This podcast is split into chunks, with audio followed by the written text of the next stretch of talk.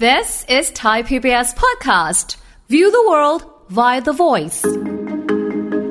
ถ้ามีสัญญาณผิดปกติเนี่ยก็อาจจะรวมกันได้ว่าเป็นผู้ป่วยฉุกเฉิน ผู้ป่วยฉุกเฉินเนี่ยคือเออคนอะถ้าถ้าได้รับการบาดเจ็บโอเคแหละ เป็นฉุกเฉินค่ะหรือป่วยกระทันหันนะ ที่มีภาวะคุกคามต่อชีวิตเลยนะ หากไม่ได้รับการรักษาอย่างเร่งด่วน ผู้ป่วยมีโอกาสเสียชีวิตได้สูง หรือ ทำให้การบาดเจ็บนั้นรุนแรงขึ้น หรือเกิดภาวะแทรกซ้อนขึ้นอย่างฉับไวจำเป็นต้องได้รับการตรวจรักษาอย่างทันท่วงที เพื่อป้องกันการเสียชีวิต หรืออาการเจ็บป่วยบาดเจ็บที่รุนแรงขึ้น ฟังทุกเรื่องสุขภาพ อัปเดตททุกโรคภัย ฟังรายการโรงหมอ กับดิฉัน สุรีพร วงศิตพรค่ะ This is Thai PBS podcast. สวัสดีค่ะ คุณผู้ฟังค่ะขอต้อนรับเข้าสู่รายการโรงหมอทางไทย PBS Podcast ค่ะวันนี้มาพบกันนะคะ คุยกันถึงเรื่องของสัญญาณอะไรที่ผิดปกติ แล้วต้องเราต้องไปพบแพทย์ทันทีนะมีสัญญาณอะไรบ้างที่เราจะปล่อยไว้ไม่ได้นะคะ เดี๋ยวคุยกับแพทย์หญิงกิติยาสีเลือดฟ้าแพทย์อายุรกรรม ฝ่ายการแพทย์ AIA ค่ะ สวัสดีค่ะคุณหมอค่ะสวัสดีค่ะค่ะอะเราคำว่าสัญญาณผิดปกติเนี่ยนะคะ ไม่ค่ะแน่ใจว่าเราจะใช้คำว่า เออฉุกเฉินหรืออะไรอย่างนี้ใช่ได้หรือเปล่ามันก็คือ ถ้ามีสัญญาณผิดปกติอืมเนี่ยก็อาจจะรวมกันได้ว่าเป็นผู้ป่วยฉุกเฉินค่ะนะจริง ๆ เมื่อกี้น้องลีบอก สัญญาณผิดปกติเนี่ย เราพาตัวเองไปหาหมอไม่ได้หรอก ถูกไหมสัญญาณผิดปกตินี่น่าจะไม่ไหวแล้วนะค่ะต้องคนอื่นพาแล้วนะอ๋อคันนี้ยก็คือเป็นผู้ป่วยฉุกเฉินแล้วเนี่ยมันเป็นยังไง ผู้ป่วยฉุกเฉินเนี่ยคือเอ่อคนอะถ้าถ้าได้รับการบาดเจ็บก็ โอเคแหละอืมเป็นฉุกเฉินค่ะหรือป่วยกระทันหันนะ ที่มีภาวะคุกคามต่อชีวิตเลยนะ หากไม่ได้รับการรักษาอย่างเร่งด่วน ผู้ป่วยมีโอกาสเสียชีวิตได้สูงอืมค่ะ หรือทำให้การบาดเจ็บนั้นรุนแรงขึ้น หรือเกิดภาวะแทรกซ้อนขึ้นอย่างฉับไวค่ะนะคะจำเป็นต้องได้รับการตรวจรักษาอย่างทันท่วงที เพื่อป้องกันการเสียชีวิต หรือ อาการเจ็บป่วยบาดเจ็บที่รุนแรงขึ้น อ๋อ เพราะฉะนั้นมันก็จะสอดคล้องกับคำว่า สัญญาณที่ผิดปกติแล้วก็ต้องไปหาหมอหาหมอทันทีทันคำว่าทันทีใช่นะคะ ไม่ใช่นว่าก็คือฉุกเฉิน เออไหมไม่ว่าแบบปล่อยไว้แบบเออเออมันก็มีอะไรแหละ แต่ว่ารอรอได้ไม่ใช่นะคะค่ะทันทีคำว่าทันทีค่ะเสี่ยงต่อการเสียชีวิตใช่ที่คุณหมอบอกค่ะอืมแล้วอย่างนี้มันจะมีสัญญาณอะไรบ้างที่แบบว่าค่ะ เอ้ย ต้องหาหมอแล้วนะ ไม่ไหวแล้วนะค่ะสัญญาณผิดปกติพวกนี้ก็จะเป็นสัญญาณทางสมองนะค่ะเกี่ยวกับเอ่อระบบหายใจ ระบบไหลเวียนเลือด หรือค่ะว่าระบบหัวใจ อาการฉุกเฉินวิกฤตที่ที่สำคัญที่สุดก็คือ อันที่หนึ่งนะค่ะการรับรู้สติเปลี่ยนไป บอกเวลาสถานที่ คนที่คุ้นเคย ผิดอย่างเฉียบพลันอืมการรับรู้สติ นะการบอกเวลาสถานที่ผิดปกติ ทั้งที่จหรืริงอๆต้องต้องบอกได้ต้องใช่อยู่คุยได้ดีอะไรอย่างงี้ๆไม่ใช่คุยกันอยู่แล้วเป็นปุ๊บปั๊บสมมุติว่าปลุกคุณพ่อคุณแม่ตื่นนอนมา เอ๊ะทำไมการรับรู้สติเปลี่ยน ไม่ไม่ไม่รู้เรื่องค่ะนะคะไม่ไม่ใช่คนคุ้นเคยละ หรือไปพบสภาพหมดสติ ไม่รู้สึกตัวอะ ไม่หายใจแล้ว หัวใจหยุดเต้นนะคำที่ประจรเป็นก็หัวใจหยุดเต้น ไม่ตอบสนองต่อการเรียกหรือการกระตุ้น ไม่มีชีพจรแล้วเนี่ยจำเป็นต้องได้รับการกู้ชีพทันที โอ้โหอันเนี้ยอ่าอันนี้สำคัญคือมาก การรับรู้ค่ะนะคะต่อไปอันที่สองระบบหายใจเป็นยังไง หายใจเร็วแรง ลึก หอบเหนื่อยรุนแรงนะคะหายใจติดขัดค่ะ หายใจมีเสียงดัง ผิดปกติอืมพูดได้แค่สั้น ๆ หรือร้องไม่ออก ออกเสียงไม่ได้ สำลักอุดทางเดินหายใจ มีอาการเขียวคล้ำอันนี้ที่พบบ่อยๆก็รับประทานอาหารอยู่อะแล้วอ๋ออะไรติดคอเงี้ย ลูกค่ะชิ้นติดคอเอ่อเนื้อ ทานเนื้อสเต็กค่ะอะไรติดคออย่างเงี้ยไปไปไปนั่งอยู่ด้วยกันเนี้ยคือมีบ่อยๆ นะ ที่มีข่าวอะอืมใช่ใช่อืมที่แทนที่มันจะติดลงคอหลอดแล้อาวก็หาร ดันไปหลอดลมซะงั้น ใช่ อันเนี้ยอยู่ดีๆ นั่งนั่งอยู่ด้วยกันดีๆเนี่ย มีอาหารสำลักอุดทางเดินหายใจนะคะค่ะหรืออย่างคนที่แพ้อย่างที่บอกแพ้กุ้ง แพ้แพ้ยาหรืออะไรเนี่ยค่ะรับประทานเข้าไปแป๊บเดียวเนี่ย อยู่ดีๆก็หายใจเร็วแรงหอบ หายใจติดขัด หายใจเสียงดังอืมอันนี้คือ สัญญาณผิดปกติของระบบหายใจ คืออันเนี้ยคนที่อยู่ข้างๆต้องสังเกตเลยนะเฮ้ยแบบเอ๊ะทำไมอยู่ๆเพราะว่าบางใช่บางคนเนี่ยแบบคือหน้าฟุบลงไปเลยนะ ใช่ยังไม่ทันจะแบบหันไปเห็นเลยแบบหันมาอีกทีฟุบไปแล้วอะมันเร็วมากบางใช่ทีอาการแพ้นะต้องระวังนะคะ ต่อไประบบไหลเวียนเลือดคือตัวเย็นซีดค่ะเหงื่อแตกช่วงเอ่อท่วมตัวหมดสติชั่ววูบหรือมีอาการวูบเมื่อลุกลุกขึ้นยืนอ๋ออัอันนี้เป็นอาการระบบไหลเวียน ค่ะค่ะ ต่อไประบบหัวใจก็มีเจ็บหน้าอกเฉียบพลันรุนแรงนะอันนี้ก็แสดงถึงเส้นเลือดหัวใจตีบ เส้นเลือดหัวใจอุดตันค่ะ อันนี้ระบบหัวใจ ต่อไประบบอ่าสมองก็มีแขนขาอ่อนแรงครึ่งซีก ปากเบี้ยว ลิ้นแข็ง พูดไม่ชัดค่ะพูดลำบาก แบบปัจจุบันทันด่วน หรือมีอาการชักต่อเนื่องไม่หยุดอืมอันนี้บางคนเขาเขาบอกได้เลยนะ อันนี้อันนี้คนไข้เองอะ่ะ เขาบอกเฮ้ยเฮ้ยเขาเขาเริ่มมีมีอาการแบบเนี้ยค่ะเขาสังเกตตัวเอง อันนี้วันนี้มันมีคลิปของโรงพยาบาลหนึ่งที่เขาที่เขาผลิตออกมา เคยเคยได้ดูเขาเป็นผู้ช่วยพยาบาลอยู่แล้วเขามีอาการแบบนั้นเขาบอกได้เลย แล้วเขาพยายามที่จะโทรเรียกแฟนเขามาค่ะซึ่งซึ่งมาช่วยทันโอ้ แล้วคือก็เพราะว่าเขารู้อยู่แล้วว่ามันมีผิดปกติอ่าอืมแขนขาเริ่มเริ่มไม่มีแรงปากเบี้ยวค่ะพูดไม่ชัดเนี่ยเขาเขารู้เลยอ๋อค่ะ ต่อไปบาดเจ็บจากอุบัติเหตุต่าง ๆ อันนี้ อันนี้ก็ง่ายหน่อยที่เป็นสัญญาณผิดปกติ บาดเจ็บจากอุบัติเหตุ อุบัติเหตุจราจร ตกจากที่สูงค่ะนะได้รับบาดเจ็บต่อสมอง กระดูกสันหลัง ไฟฟ้าช็อตอืมถูกไฟฟ้าแรงสูงค่ะอันนี้ก็ง่ายหน่อย ต่อไปถูกทำร้ายร่างกายถูกยิงถูกแทงที่ศีรษะลำตัวอวัยวะสำคัญอวัยวะฉีกขาด เสียเลือดมากค่ะนะการได้รับสารพิษ ยาพิษ สัตว์ที่มีพิษกัดต่อย หรือการได้รับยามากเกินขนาดอืมไฟไหม้มีแผลไฟไหม้บริเวณฟ้างค่ะค่ะ บาดเจ็บต่อดวงตาจากอุบัติเหตุสารพิษนะการเอ่อคนที่มีเอ่อตั้งครรภ์อยู่แล้วมีชัก ตกเลือด มีน้ำเดินค่ะเด็กโผล่แล้วนี่โอ้ยฉุกเฉินน่ะค่ะอาการอันตรายที่คนไม่ค่อยนึกถึงอีกอย่างหนึ่งนะ คือไข้สูงหนาวสั่น ไข้สูงหนาวสั่นเนี่ย เป็นอาการของการติดเชื้อในกระแสเลือด คนที่สั่นอืมไข้สูงเลยเนี่ย สงสัยว่ามีการติดเชื้อในกระแสเลือด ทั้งที่ไม่ได้อยู่ในห้องแอร์เย็นๆจัดๆอะไรใช่ขนาดนั้น แต่ว่าเออคือแบบ ถ้าวัดมีอาการความดันเนี่ย อาจจะเกิดภาวะช็อกไปแล้วหรือเปล่าว้ยค่ะ นะคะซึ่งคนอันเนี้ยคนสูงอายุเนี่ยอาจจะผ่านอาจจะผ่านโปรเซสนี้ไป ไม่เข้าไข้สูงหนาวสั่นอาจจะไปได้เรื่องตัวเย็นไปเลย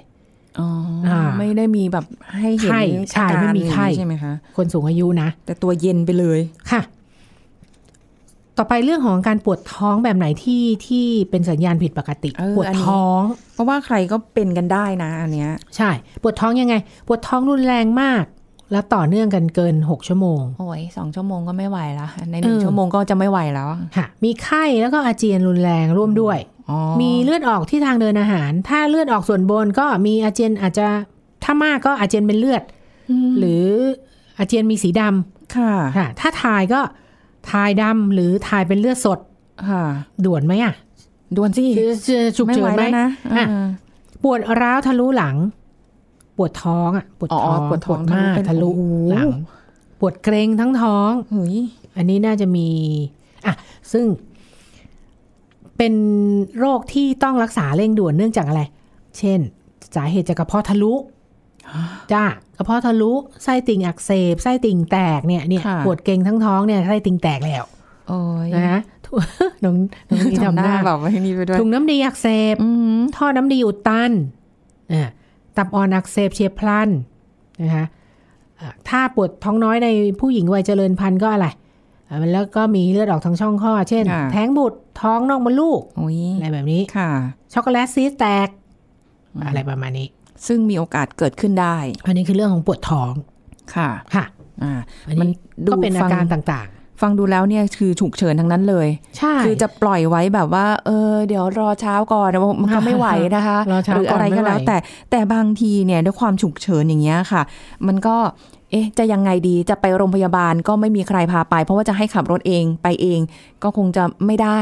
อันนี้ก็ต้องพึ่งกับรถฉุกเฉิน รถกู้ชีพฉุกเฉินใช่เนาะถ้าคนยังอยู่ในครอบครัวที่มีหลาย ๆ คนนะคะ ถ้าค่ะมีอาการสัญญาณผิดปกติดังกล่าวเนี่ย ไปโรงพยาบาลได้เลย ให้ใครพาไปก็ได้อ่านะคะคันนี้ยถ้าไม่อยู่ในฐานะที่สามารถจะขับรถไม่เป็นอะ คนในบ้านขับรถไม่เป็น หรือเราขับรถไม่ไหวมันนะคะอ่าก็เรียกอ่ารถฉุกเฉินรถฉุกเฉินเนี่ยก็มีของสถาบันการแพทย์ฉุกเฉินแห่งชาติค่ะก็คือ 1669ค่ะหรือในกทมอย่างเดียวก็คือเป็นอ่าศูนย์บริการการแพทย์ฉุกเฉินกรุงเทพมหานคร หรือของศูนย์เอราวัน1646 อ๋อ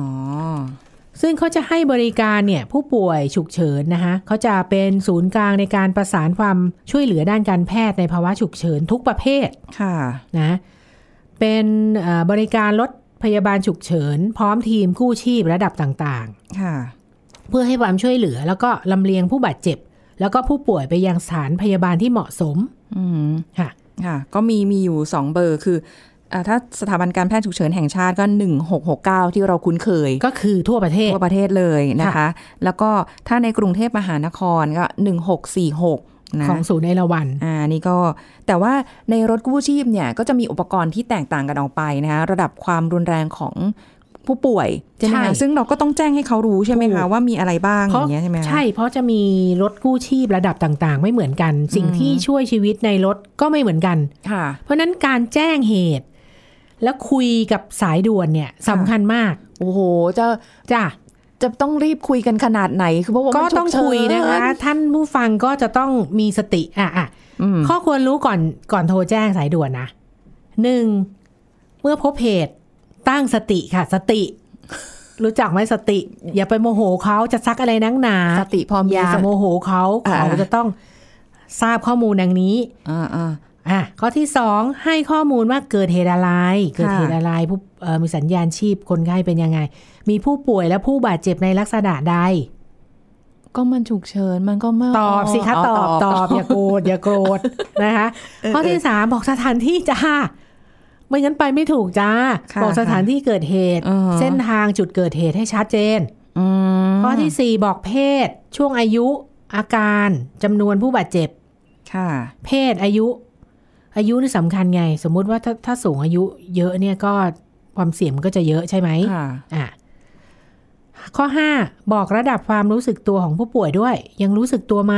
ยังหรือคุยได้อยู่หมดสติไปแล้วค่ะค่ะข้อหกข้อหกบอกความเสี่ยงที่จะเกิดซ้ำเช่นโอ้โห ตอนนี้แจ้งอยู่นี่อยู่กลางถนนนะจ๊ะอืมหรืออยู่บริเวณมีรถติดแก๊สอะไรอยู่ด้วย บอกความเสี่ยงซ้ำที่อาจจะเกิดซ้ำขึ้น เช่นอยู่มุมทางโค้งอะไรแบบนี้หรือเอออันตบอกราเขาด้ยวยซ้ำได้นะอ่าฮะข้อที่ 7 บอกชื่อผู้แจ้ง เบอร์โทรศัพท์ที่สามารถติดต่อได้ค่ะอืมข้อที่ 8 ช่วยเหลือเบื้องต้นตามคำแนะนำของเจ้าหน้าที่ค่ะถ้าเจ้าหน้าที่เขาแนะนำอะไรช่วยเหลือเบื้องต้นเอ่อคนไข้ไปก่อนค่ะค่ะ เธอข้อจะที่รีบมาในทันใดใช่ไหมคะ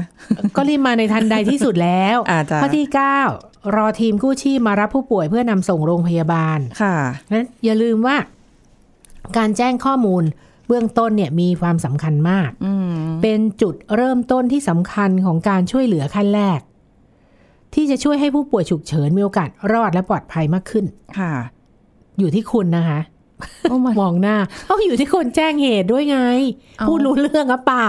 คือแล้วถ้าเกิดเราบอกเขาแบบเขาถ้าคุณสั่นอย่างเดียวคุณไม่มีสติเลยเนี่ยไม่ได้ เคยเจอเหตุการณ์นะ แล้วมันมันตกใจแล้วมันสั่นนะเห็นเลือดก็ตกใจไปแล้วอะครึ่งหนึ่งแล้วอะคือแบบเข้าใจมือที่สั่นกึกกึกกึกกึกเลย อันนี้เพื่อนมาเล่าให้ฟังเออ เราไม่เรายังแบบตกใจไงเรายังไม่ทันได้สังเกตตัวเองหรอกแต่เพื่อนน่ะสังเกตแล้วว่าค่ะมือเราสั่นตอนที่กดเบอร์ ขอความช่วยเหลือสั่นได้หรืะรแต่ย่าเยต้องพูดตุพูดรู้เรื่อง พูดไม่รู้เรื่องให้คนอื่นมาพูด มันตกใจอะ ข้อมูลเดี๋ยวค่อยมาถามได้ไหมาไม่ก่อนได้ไม่ได้มาก่อนไม่ได้ เพราะว่าอย่างที่บอกรถกู้ชีพเขามีหลายระดับ เอาเอาไม่ใช่เร็วสุจะมาเลยระดับไหมไม่ได้ ไม่ได้อีก แล้วบุคลากรประจำรถนี่ก็มีมีหลายหลายประเภทด้วยอ๋อเหรออ่าใช่ ก็คือถ้าถ้าฉุกเฉินแบบถึงขั้นต้องมีเครื่องออกซิเจนหรือการช่วยในเรื่องแบบ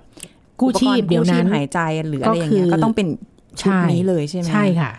อ๋อเหรอ เป็นรถกู้ชีพขั้นสูงแบบนี้ค่ะค่ะโอ้โห มันมันมีปัจจัยหลายอย่างอีกเหมือนกันนะ ในการที่จะเข้ามาช่วยเหลืออย่างแบบฉุกเฉินอะ เช่นใช่สมมุติว่าบังเอิญบ้านเราอยู่ในซอยแคบหรือแบบอ่าจุใช่ดที่ไงแบบนี่ยากไงอีกโอ้โหนี่ไงคุณก็ต้องอธิบายให้ให้รู้เรื่อง หรืออยู่อยู่อะเป็นคอนโดอพาร์ตเมนต์หรืออะไรเงี้ย แล้วค่ะเราอยู่ห้องบนชั้นสูงเงี้ยค่ะ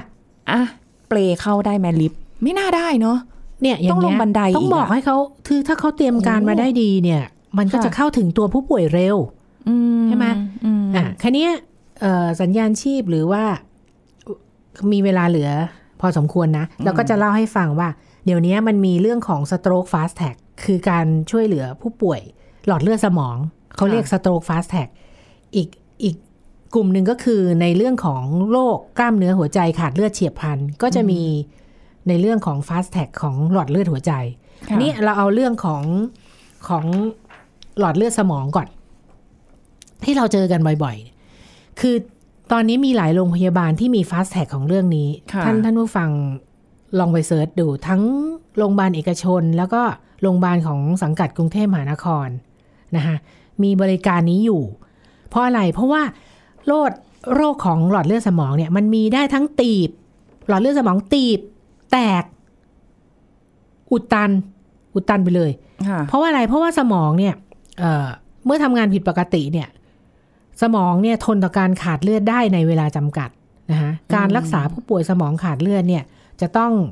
เออสิ่งสำคัญคือจะต้องให้สมองที่ขาดเลือดเนี่ย รักษาให้เร็วที่สุด ฟื้นตัวเร็วที่สุดค่ะนะคะ โดยถ้าถ้าในเรื่องของหลอดเลือดอุดตันเนี่ยนะจะต้องให้ยาละลายริ่มเลือดเข้าเส้นเนี่ย ภายใน4 4.6 4.5 ชั่วโมง 4 ชั่วโมงครึ่งอะหลังเกิดเหตุ ค่ะ ซึ่งจริง ๆ ท่านผู้ฟังตอนไปพบคนไข้เนี่ย ไม่รู้กี่ชั่วโมงแล้วอะที่คนไข้มีอาการอะอ่าท่านผู้ฟังเข้าใจไหมค่ะมันไม่ใช่เป็นปุ๊บแล้วนะไปอีก 4.5 ชั่วโมงนะ คนไข้มีอาการตั้งแต่เมื่อไหร่ก็ไม่รู้ค่ะแต่ว่าการให้ยาละลายริ่มเลือดเนี่ยจะต้องถ้าให้ผลดีนะ คือสี่ชั่วโมงครึ่ง ก่อนที่จะ หลังจะเกิดเหตุ หลังจะเกิดอาการ หรือว่าเดี๋ยวนี้เขามีวิธีใส่สายสวนเอาก้อนเลือดที่อุดตันจากเส้นเลือดสมองออก ต้องภายในหกชั่วโมงอ๋อมีระยะเวลาในการที่ที่จะดีที่สุดที่ทำให้คนให้ฟื้นตัวเร็วอ๋อเออเพราะถ้าซึ่ถ้างเลทเวลาไปจากนั้นเนี่ย การฟื้นตัวมันก็เป็นไปตามเอ่อเปอร์เซ็นต์ค่ะของช่วงเวลาที่เจอช้าเจอใช่ร็วเจอช้าใไหมการฟื้นตัวของสมองก็ช้าอืมคราวนี้มันมี fast track มันดียังไง fast track ของหลอดเลือดสมองเนี่ย ก็จะเริ่มตั้งแต่การรับผู้ป่วยจากบ้านเลยค่ะนะคะแล้วก็การนำผู้ป่วยเข้าสู่กระบวนการรักษาที่ที่ห้องฉุกเฉิน แล้วก็เข้าหอผู้ป่วยหนัก แล้วก็อ่าไปทำอ่าฉีดยาละลายลิ่มเลือด หรือลากไอเส้นเลือดที่อุดตันออกมาลากคลอตอะนะจนกระทั่งถึงระยะการฟื้นฟูสภาพร่างกาย แล้วก็เตรียมความพร้อมก่อนกลับบ้าน ซึ่งอันเนี้ยมันจะเป็นเฉพาะของหลอดเลือดสมอง คือเหมือนเป็น fast tag สำหรับช่องทางพิเศษที่จะแบบไม่ต้องมานั่งแบบว่า เออกรอกประวัติยินยอมโทรใช่หาใช่ญาติหรืออะไรอย่างงี้ใช่ไปเลยรักษาเลย ไม่ต้องใช่ค่ะมาดูว่าสิทธิ์อะไรยังไงใช่ไหมใช่อ๋อเออเพราะว่าแบบคือบางทีแล้วเราจะเราจะรู้ได้ไงคะว่าแบบคนเนี้ยแบบเกี่ยวกับเรื่องของเส้นเลือดแล้วเขาแบบ ก็ก็อย่างที่บอกหมอาดสติการไปเลยอย่างที่บอกมีอ่าชาครึ่งซีกอ่า ลิ้นแข็งพูดไม่ชัด อันนั้นอะไรแบบถ้าเห็นทันทีก็ได้ทันที ใช่ แต่บางทีถ้าเกิดอืมสมมติแบบเขาแบบหมดสติไปแล้วหรือแล้ว่าเห็นทีหลัง คนไข้เป็นความดันเป็นเบาหวานอะไรที่เสี่ยงต่อโรคหลอดเลือดสมองอยู่แล้วอะไรประมาณนี้อืมแต่เขามีในเรื่องของของสโตรกจริง ๆ ว่าอาการอะไรที่จะต้องนึกถึงตรงนี้ และตามตามฟาสแท็กตรงนี้ค่ะถ้าสนใจก็ เราต้องมาคุยกันอีกทีหนึ่งเออฮะอ่าแต่ไม่ได้สนใจต้องเป็นสโรกย่านะเดียวเอาเอาแค่ว่าว่าว่าถ้ามันเอ๊ะเป็นยังไงสโตรกถึงสงสัยสโตรกสงสัยอืมว่าจะต้องเข้าฟาสแท็กยังไง อันนี้อันนี้เล่าให้ฟังคร่าวๆค่ะแสดงว่ามันมีรายละเอียดเยอะว่ามันมีเรื่องนี้อยู่ แล้วมันค่ะก็ให้บริการผู้ป่วย แล้วก็ผู้ป่วยเนี่ย ฟื้นตัวอย่างรวดเร็ว เอางี้ดีกว่าเพราะว่ามันมันเร่งด่วนอะมันมันมีระยะเวลาของมันอยู่แค่แบบใช่สี่ชั่วโมงครึ่งค่ะ กับหกชั่วโมงใช่ไหมคะ ไม่หกเกินชั่วโมงนี้โอ้โหค่ะแล้วก็อยู่ต้องอยู่ในสถานที่ที่มีคุณหมอที่เชี่ยวชาญทางนี้นะอ่อยมันมีข้อจำกัดจังเลยเนาะอ่านั่นแหละ แต่มันก็มีแล้วแหละ เอางี้ดีกว่าก็ดีกว่ามันไม่มีมีทางเลือกของคนไทยอะและอีกอันหนึ่งในเรื่องของสโตรกคือเรื่องหลอดเลือดสมองก็เป็นในเรื่องของหลอดเลือดหัวใจอุดตันหรือตีบค่ะที่เจ็บหน้าอกมาก คือเจ็บหน้าอกโรคหัวใจนี่มันจะเป็นยังไงเจ็บแบบตื้อๆหนักๆเจ็บบริเวณกลางหน้าอก นะ แล้วก็ล้าวไปที่แขนซ้ายคอหรือกรามอืไม่ใช่เจ็บจี๊ดจี๊ดๆเจ็บจี๊ดจี๊ดๆเจ็บเครียดทะเลาะกับอ่าแฟน เจ็บ หัวใจแบบนั้นไม่ใช่อ๋อมันเจ็บคนละอย่างอ่าฮะอันเนี้ยชัดเจนเจ็บหัวใจขาดเลือดเนี่ยมันจะเป็นอีกอย่างหนึ่ง ส่วนใหญ่ก็นะจะเจอในผู้สูงอายุไหมคะ ถ้าเป็นลักษณะ ไม่จำเป็นค่ะ เอาเหรอ ที่เล่นใช่ที่เล่นเทนนิสเล่นอ๋อแบบนักกีฬาเออแล้วก็กีฬาอะไรอย่างงี้ล้มลงกลางสนามค่ะอะอันนั้นโอ้ใช่นี่ขนาดแข็งแรงเลยนะ ขนาดแข็งแรงโอ้โหอะก็ถ้าหลอดเลือดหัวใจอุดตันมันยังไง มันจะต้องเข้า fast track ยังไง ก็คือจะต้องรีบเปิดหลอดเลือดให้เร็วที่สุดนะคะ ด้วยการใช้ยาละลายลิ่มเลือดเหมือนกันค่ะนะคะ แล้วก็รักษาด้วยการขยายหลอดเลือดหัวใจด้วยบอลลูนอืมหรือหรือว่าใส่ขดลวดค้ำยันค่ะคือเอาไปเอ็กซเรย์ฉีดสีหลอดเลือดหัวใจนั่นแหละ แล้วก็ทำบอลลูนอือฮะนะคือต้องเข้าฟาสแท็กให้เร็วที่สุด แต่สำหรับอย่างคนที่เป็นอ่าคาสนามเป็นวิ่งวิ่งอยู่แล้วล้มไปค่ะพวกเนี้ยเป็นลมหมดสติทันทีเนี่ยก็คือจะต้องกู้ชีพเบื้องต้นเลย อ่าอ่า CPR เอ่อ ก็จะต้องใช้เครื่องกระตุกหัวใจชนิดอัตโนมัติ AED อ๋อซึ่ง AED เราเห็นไหมตอนนี้มันมีตามห้างบางห้าง จะมีใช่เครื่องกระตุกหัวใจชนิดอัตโนมัติเขาเขาเรียกอัตโนมัติเรียกว่า AED อยู่ค่ะซึ่งพวกเนี้ยจะต้องใช้สำหรับคนที่ล้มลงไปเลยเนี่ย มันจะมีหัวใจเต้นผิดจังหวะค่ะเป็นเครื่องกระตุกหัวใจ ต้องถ้าทำได้ทันภายใน 2 นาทีเนี่ยโอ้โหผู้ป่วยจะมีโอกาสรอด แล้วก็รู้สึกตัวดีถึง 71%สองนาทีเอง2นาที ให้เวลาน้อยจัง ก็หัวใจมันเต้นผิดจังหวะมันไม่รอน่ะ กว่าจะวิ่งไปเอาอีกเครื่องนี้ซึ่งไม่รู้ล้มอยู่ตรงไหนถูกวิ่งต้ไปองเอามาอีกถูกโอ้ยอืมมันฟาสต์จริง ๆ นะ ใช่ คันนี้ยถ้าถ้าเราถ้าเรารู้อาการพวกเนี้ยเราตาม fast tag ได้เนี่ย มันก็จะเป็นประโยชน์กับ คนไข้ได้เร็วอืมฟื้นตัวเร็ว รักษาเร็วค่ะคือกำลังมองว่าถ้าเรารู้ตัวหมายถึงว่าเราอาจจะมีโรคประจำตัวบางอย่างอยู่ ที่นำเสี่ยงไปสู่อ่าอะไรพวกเนี้ยใช่มันก็ยังพอที่จะแบบ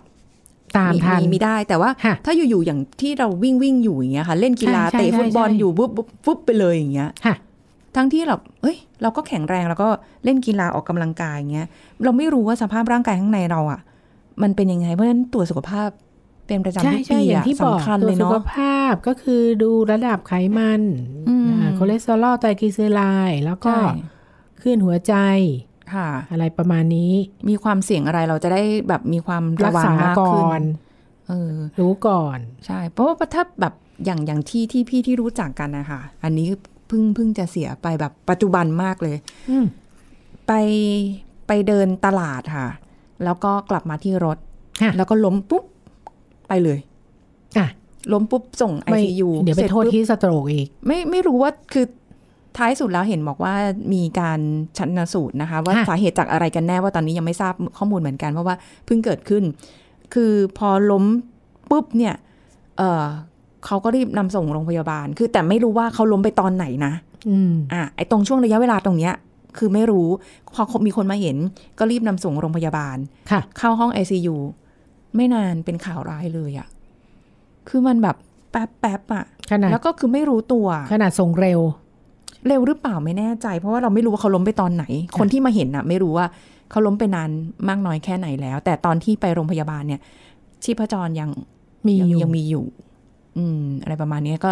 เดี๋ยวมันคต้องคือมันต้องแล้วแต่ด้วยว่าเออการอุดตันอืมเออเส้นเลือดหัวใจที่ตีบเนี่ยมันกี่เส้นอืม เส้นเดียวสองเส้นสามเส้นวายซึ่งเราค่ะไม่รู้มีข้างในเลยใช่ไหมมันไม่ได้มีไม่อาการแบบว่า เออตีบแล้วเริ่มแบบมันไม่ค่อยอย่างนั้นสิ มันไม่ มันไม่ มันไม่ค่อยตามสเต็ปเหมือนกันทุกคน อยู่อย่างๆก็ คนที่รอดเนี่ย ยังมีเพื่อนคนหนึ่งเป็นหมอเนี่ย เขาก็เล่นกีฬาอยู่เนี่ยแหละ เขาไม่ได้เป็นโรคหัวใจอ่าฮะอยู่ดีๆเขาก็ล้มฟุบไปเนี่ย เขาเขาเล่น ไม่แน่ใจว่าเล่นเทนนิสหรือเปล่าค่ะแต่เพื่อเพื่อนอะ คนที่อยู่ข้างเคียงสมมุติว่าเป็นเนี่ยเป็นหมออยู่ด้วยเนี่ยอืมรู้จักวิธีช่วยเหลือได้เร็วเนี่ยค่ะถ้าถ้าหัวใจหยุดเต้นหรืออะไรอะ ต้องกู้ชีพตรงนั้นปั๊มหัวใจกันตามรถกู้ชีพได้เร็วเนี่ยค่ะมันโอกาสรอดก็สูงค่ะเข้าใจไหมอืแต่ไม่ได้มีคุณหมออยู่ข้างกายเราอยู่ตลอดถูกเวลาดี ใช่ไหมถูกค่ะ เพราะฉะนั้นการเรียนรู้เรื่องการเอ่อ ทำช่วยเหลือชีวิตเบื้องต้นเนี่ย ก็สำคัญเดี๋ยวนี้ก็ตอนนี้เขาใช่ไปเรียนถึงในระดับประถมศึกษาเห็นอ่ามีมีเข้าไปควรจะสอนอยู่บรรจุบางโรงเรียนหลักสูตเลยใช่ไหมค่ะ ใช่ใช่เพราะว่าหน่วยงานองค์กรหลาย ๆ หน่วยงานเห็นเขาก็มีเรียนเรื่องนี้พวกนี้อยู่ใช่เหมือนกันใช่ว่าแบบหรือการใช้เครื่องอะไรเงี้ยมันมีค่ะคู่มืออยู่นะ แต่ตอนนั้นถ้าจะช่วยชีวิตคนเราคงไม่มานั่งทำยังไง มานั่งอ่านคงไม่ใช่ แต่ถ้ารู้ไว้ก่อนได้ก็น่าจะดีค่ะ แล้วก็ฝากด้วยนะคะ ถ้ารถพยาบาลเปิดเสียงไซเรนนะคะ ขอทางนะคะ วิงบอลคนใช้รหลถบใช้ถให้นนด้วยค่ะ หลบให้ด้วยค่ะค่ะนะคะเขาจะเบี่ยงยังไงหรืออะไรยังไงคือขอให้ได้เขาได้แบบไปเร็วที่สุดค่ะ เพราะว่าความฉุกเฉินเนาะค่ะชีวิตของคน ซึ่งเราก็ไม่รู้ว่าใน ในรถเนี่ยเขาเป็นอะไรค่ะนะใช่แต่ฉุกเฉินแน่นอนแหละเขาไม่งั้นเขาคงไม่เปิดสัญญาณเสียงไซเรนให้แบบลบน้อยลบน้อยลบน้อย แปลออกมาแล้วนะคะเสียงสัญญาณฉุกเฉินลบน้อยอะไรอย่างงี้นะคะอะอันนี้ก็เป็นเรื่องของ สิ่งที่ผิดปกติและต้องรีบไปหาหมอทันทีที่คุณหมอฝากไว้นะคะ ขอบคุณคุณหมอค่ะค่ะ สวัสดีค่ะเอาละค่ะหมดเวลาแล้วนะคะ พบกันใหม่ครั้งหน้ากับรายการโรงหมอทางไทย PBS Podcast ค่ะ วันนี้ขอบคุณที่ติดตามรับฟังนะคะลาไปก่อนค่ะ สวัสดีค่ะ This is Thai PBS Podcast. ทำไมคนเอเชียจึงเสี่ยงเป็นเบาหวานและโรคอ้วนได้ง่ายกว่าฝรั่ง และการอ้วนตั้งแต่เด็กมีผลอย่างไร นายแพทย์เสถียรพงษ์จันทวิบูลย์ศัลยแพทย์ผู้เชี่ยวชาญโรงพยาบาลราชวิถี มาเล่าให้ฟังครับ กลุ่มที่เป็นโรคอ้วนก็คือกลุ่มที่ดัชนีมวลกายเนี่ยเกิน 25 ขึ้นไปนะครับ หรือว่าใช้ค่าเขาเรียกว่าค่า body mass index B หรือ BMI นะครับ ก็คือเป็นน้ำหนักเป็นกิโลกรัม หารด้วยส่วนสูงเป็นเมตรยกกำลังสองนะครับ ถ้าเกิดเกิน 25 ขึ้นไปเนี่ยถือว่าเป็นโรคอ้วน แล้วก็กลุ่มที่เกิน 30 ขึ้นไปเนี่ยเรียกว่าเป็นโรคอ้วนอันตราย มีผลกับคุณภาพชีวิต มีผลกับอายุขัยโดยตรง คนไทยอย่างน้อยนะครับอย่างน้อย 20.8 ล้านคนเนี่ยมีภาวะอ้วนหรือเป็นโรคอ้วน อันนี้ค่ะเป็นตัวเลขตั้งแต่ปี 2557แล้วผมคิดว่าปัจจุบันเนี่ยน่าจะเกินนี้ไปละ หรือถ้าพูดง่าย ๆ คือจริง ๆ คือคนไทยหนึ่งในสามเนี่ยเป็นโรคอ้วน ยิ่งในคนเอเชีย หรือว่าอย่างในคนไทยเราเองเนี่ย น้ำหนักไม่เยอะมากนะครับ แบบดัชนีมวลกายเยอะนิดหน่อยเองนะครับ มันมีความเสี่ยงที่จะเป็นเบาหวานได้เร็วกว่าฝรั่งนะครับ พูดง่ายๆคือจริงๆ ถ้าดัชนีมวลกายประมาณ 27 28 ขึ้นไปเนี่ย คนเอเชียแบบเราเนี่ยเริ่มเสี่ยงเป็นเบาหวานละพราะเราจะพบว่าคนเอเชียเนี่ยอ้วนแต่มักจะเป็นอ้วนลงพุงด้วย แล้วก็มักจะไขมันในช่องท้องเยอะ แขนขาเล็ก ส่วนฝรั่งเนี่ยเขาอาจจะอ้วนจริงแต่ว่าเขาจะแขนขาใหญ่ ตัวอาจจะไม่ใหญ่มากเมื่อเทียบสัดส่วนนะครับ เด็กอ้วนหรือว่าวัยรุ่นอ้วนเนี่ยปัจจุบันถือว่าเป็นปัญหาที่ทั่วโลกเจอคล้ายๆกันอืไม่ว่าจะในยุโรปอเมริการวมถึงบ้านเราเองด้วย พูดจริงๆก็คือเด็กที่อ้วนหรือว่าวัยรุ่นที่อ้วนเนี่ยมันก็จะมีปัญหาเรื่องพฤติกรรมการกินพฤติกรรมการใช้ชีวิตที่ผิดปกติ พอโตขึ้นมาเนี่ยเขาก็สุดท้ายเขาก็จะเป็นผู้ใหญ่ที่อ้วน ไม่ได้ดูน่ารักหรือว่าอะไรนะครับ ตอนเป็นผู้ใหญ่ที่อ้วนเนี่ยมันก็จะมี ความเสี่ยงที่จะมีโรคประจำตัวตามมาอีกมากมาย ถ้าอายุน้อยโรคประจำตัวเยอะตั้งแต่ต้นเนี่ย เราก็เหมือนมีข้อจำกัดของชีวิตเยอะตั้งแต่แรกแล้วค่ะอายุไม่เยอะ 18 19 ปีเป็นเบาหวานตั้งแต่ตอนเนี้ยโอ้ก็มีโอกาสที่จะสุขภาพเสียเยอะ อาจจะเป็นเบาหวานขึ้นตา หรือเป็นเบาหวานลงไต พอน้ำหนักเยอะเนี่ย ร่างกายจะมีเหมือนภาวะอักเสบ จากการที่เซลล์ไขมันมันหลั่งสารอักเสบออกมาตลอดเวลา มันก็จะมีผลเช่น เพิ่มโอกาสในการเป็นมะเร็งเต้านม มะเร็งลำไส้ใหญ่ มะเร็งถุงน้ำดี มะเร็งกระเพาะ รวมถึงในผู้หญิงวัยรุ่นเนี่ยเจอค่อนข้างเยอะปัจจุบันคือ พอน้ำหนักเยอะเนี่ยจะมีปัญหาเรื่องของสมดุลฮอร์โมนเพศทำให้มีปัญหาก็คือประจำเดือนไม่มา หรือว่าประจำเดือนมามากผิดปกตินะครับ ซึ่งสุดท้ายก็จะไปส่งผลเรื่องของการมีบุตรในอนาคต อาจจะมีบุตรยาก หรือว่ามีความเสี่ยงที่ ตั้งครรภ์และจะมีภาวะแทรกซ้อนระหว่างตั้งครรภ์ได้ This is Thai PBS Podcast. ติดตามรายการทางเว็บไซต์และแอปพลิเคชันของไทย PBS Podcast Spotify SoundCloud Google Podcast Apple Podcast และ YouTube Channel Thai PBS Podcast Thai PBS podcast. View the world via the voice.